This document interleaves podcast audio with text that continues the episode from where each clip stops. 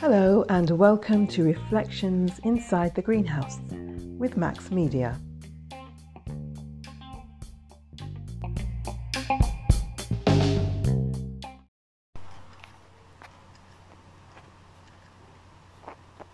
Hi there, hi again. How are you? Welcome back to the greenhouse. It's been a minute. How are you keeping? I hope you're doing fine. Now, uh, welcome to you if you're listening for the first time. For the first time, you are welcome. You are always welcome. Thank you for listening. And I'll start off by saying this is not my usual vibe, what I'm going to share share here today, but I've had such an awful experience recently that the only way to get it off my chest is to write about it. That's my therapy. That's how I handle my stuff. So I'm sharing my thoughts, which I took pen to paper about this week. So the moral of this story is please look after your teeth. Yes, I know. Please look after your teeth. If you do that, if you look after your teeth, may you never have the experience that I've had over the last two weeks. So, I've been a patient at this particular dental practice for many years now. And when I joined there, there was a main dentist who looked after my treatments. And let's keep him anonymous for now. And i will call him Dr. J. So he was the he was the best. He was really good. Maybe I should hail him out. Maybe I should name and fame him because he was that good. He had a great bedside manner, if you know what I mean. Um, he was calm, he was clear, great sense of humour, exceptionally talented. I mean, just a good a good dentist. Um, he'd tell you what needed doing. He'd get it done. There'd be no faffing around. Just straight to the point. Get it done. Uh, he knew what he was doing. He, he knew what he was doing. By the way, I talk about him as if I talk about him in the past tense, um, as whilst he is still thankfully with us. With he's still with us. He's now taken uh, well-deserved retirement, so he's no longer at the practice, but he's now been bought and taken over by another doctor. So back to Dr. J. He knew what he was doing. Now I'm no dentist, but I know that he knew what he was doing. Uh, sometimes, do you ever find that even if you're not qualified in a certain area, when you come across someone who claims to be qualified, you can tell whether they really know what they're talking about or if they really know what they're doing. You know, you just instinctively know. And uh, conversely, on the flip side, you instinct- instinctively know if someone who claims to be qualified in an area, let's say dentistry for the purpose of this episode, you can just feel confident or not depending on the performance of a dentist. You know, you know whether they know what they're doing, they know what they're talking about. Who knew it could be that deep? So, anyway, pardon the pun, because I went for root canal treatment and it was deep. Root canal treatment. Oh, the joy, the subliminal joy. But the time I left, two and a half hours later, I was traumatized. I had to be in a, a, horizontal position for the whole duration, which which is usual. I know there's nothing unusual about that. You know, they need access and you need to be in that position. But as far as I can remember, they always warned you if they were going to adjust the chair, didn't they? Well, I was warned with the first adjustment, and then after that, I was yanked down, I was yanked up, I was yanked back, all without warning. And you can't even complain because your mouth is clamped down with instruments. And also, now, after all these years of successful dental treatments, they now suggest isolating the tooth that they're working on, which involves a wretched square piece of what I can only call latex being placed over your mouth, about three or four inches square, this piece of latex, rubber sheet sort of thing, and it's placed over your mouth, and it was partly placed over my nose, and I was thinking, I can't breathe, I can't breathe. So anyway, so this latex sheet, uh, they placed it over your mouth and pressed it down over the tooth in question, which they then proceed to clamp down on the tooth with some kind of metal clamp. It, it, felt like a metal clamp to isolate the tooth. Once they've clamped down on the tooth, they cut a slit into the rubber and work on the isolated tooth. Now, now I'm guessing that's what happened because I can only go by what I felt. Um, because unlike my beloved Dr. J, may he enjoy his retirement, this dentist didn't deem it necessary to explain step by step what exactly it was that they were doing. So I was totally oblivious.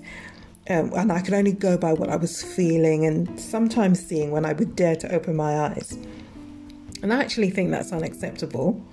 But anyway, that the, administ- the administering of that took a good 15 or so minutes. Honestly, it took forever because the dentist couldn't get it clamped down correctly.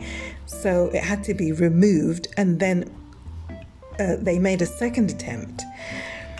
And I tell you, and why the rubber sheet? Why, why, why would they clamp down on the tooth, and why would they use a rubber sheet? I can hear you asking. I'm glad you asked because I also asked.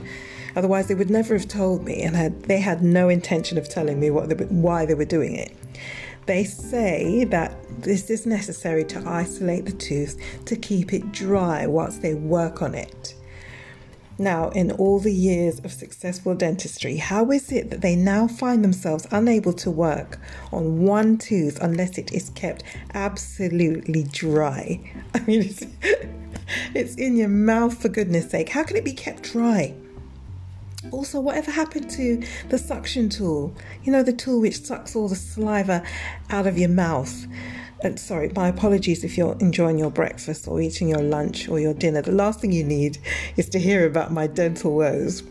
But, but anyway, whatever happened to that suction tool? Well, believe it or not, that was still there. But mouths are still, even with the presence of the trusty suction tool, not dry enough for this dentist to work successfully on one tooth. Now, maybe it's just this dentist, but I mean, could it be what modern day dentistry has come to? Could it be? It's just, to me, it's just another example of health and safety extremes, which the 21st century has now become synonymous with. You know, just, just for years, dentists worked with a fairly moist mouth. Now they find it impossible to do so, or they choose not to do so. I don't know. Listen, if you're a dentist listening today, as always, I- will never forget my manners. So thank you for joining me. Thank you for joining me in the greenhouse today. You are welcome. Please come again. but let me clarify this is not my intention to decry the efforts of countless hard working and exceptionally qualified dentists but I'm just sharing my experience here. And there's a saying that he who feels it knows it, and I felt it, so I know it. It was traumatic. And as I say, I wasn't even kept in the loop with um, a lot of what was happening. And of course, you can't speak, can you? Because your mouth's wide open, and now also complete with latex squares and clamps. I mean, and the suction tool, it would make for a great comedy sketch with hindsight, I would have laughed. I would have laughed at the time if it hadn't been so painful. My back was aching, my neck was aching. The local anaesthetic used to, to take it used to take about 10 seconds to administer this injection. No word of a lie. This injection, this time, took a whole minute. I was I was held with the needle in my jaw for a whole minute. Then to add insult to injury, the anesthetic was insufficient because I could still feel what I should have had no business feeling. So it had to be administered again. The next day, the, in, the inside of my jaw was sore and it was raw. When I felt it with my tongue, it just felt sore and my jaw just ached, my back ached, my neck, oh my God, was stiff. My neck needed uncracking, if you know what I mean. It was so stiff. So, towards the end of the session, I could tell something wasn't going to plan. Not only was it two hours in and, and nowhere near completed, but I could just sense there was there was some issue. There was an issue. So then my senses were confirmed when a senior dentist entered the room and just took over without any introduction, just took over. So I was afforded the blessing, or was I afforded the blessing or not, of a trainee dentist? Was that a trainee dentist working on my mouth? Who knows? Well, at this point, I'm really not happy. And I asked again, I'm asked again, I, you know, this repeated question if I'm okay. But at this point, and for the first time ever, in all the times I've had to attend over the years, for the first time I actually grunted because I couldn't speak. so I grunted, no, mm-mm, mm-mm, mm, no, as if they couldn't, and as if they couldn't believe it. I was asked again, and I grunted again, no, no. Well, the apologies started to flow and the excuses and explanations of what they were trying to do all came at me in one fell swoop. I mean, I was in discomfort and I just wasn't happy. And and I also felt emotionally, I felt emotional. And I really don't know why, but I did. I felt emotional. I felt I felt like dentist fodder, you know, as if I didn't even really matter to them. They were just doing their job, and I was obliged to pay extensively, my I add, I was obliged to pay for the privilege or not, as it turned out to be. So, two and a half hours later, the clamp is, is now about to be removed. And uh, they didn't even tell me that. I just felt the tugging. I, they tugged so hard. I thought I was going to actually lose the tooth. They couldn't get the clamp off. They tugged and tugged and eventually nearly fell over when it finally came away, almost taking a couple of my sturdy incisors with it.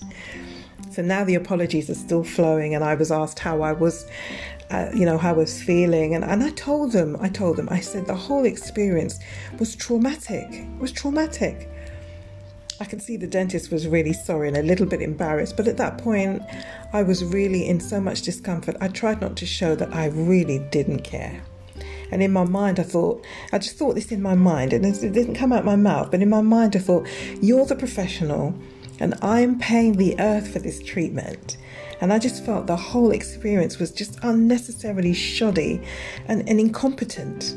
My, just dare I say, it was incompetent the dentist tried to ask me when I might be able to be booked in again. And I think I think the dental assistant saw the look on my face and suggested she take me out of the room and, and back to the receptionist desk to finalise any plans for the next appointment. I actually heard her say, I think I think I, I'm sure I heard her say, I think she's had enough of you for one day. I'll take it from here. I tell you, she was right, and I would have given her a high five if I could. I, I honestly would. I had really had enough. Anyway, rant over. So, reasons to be grateful? Any reasons to be grateful here?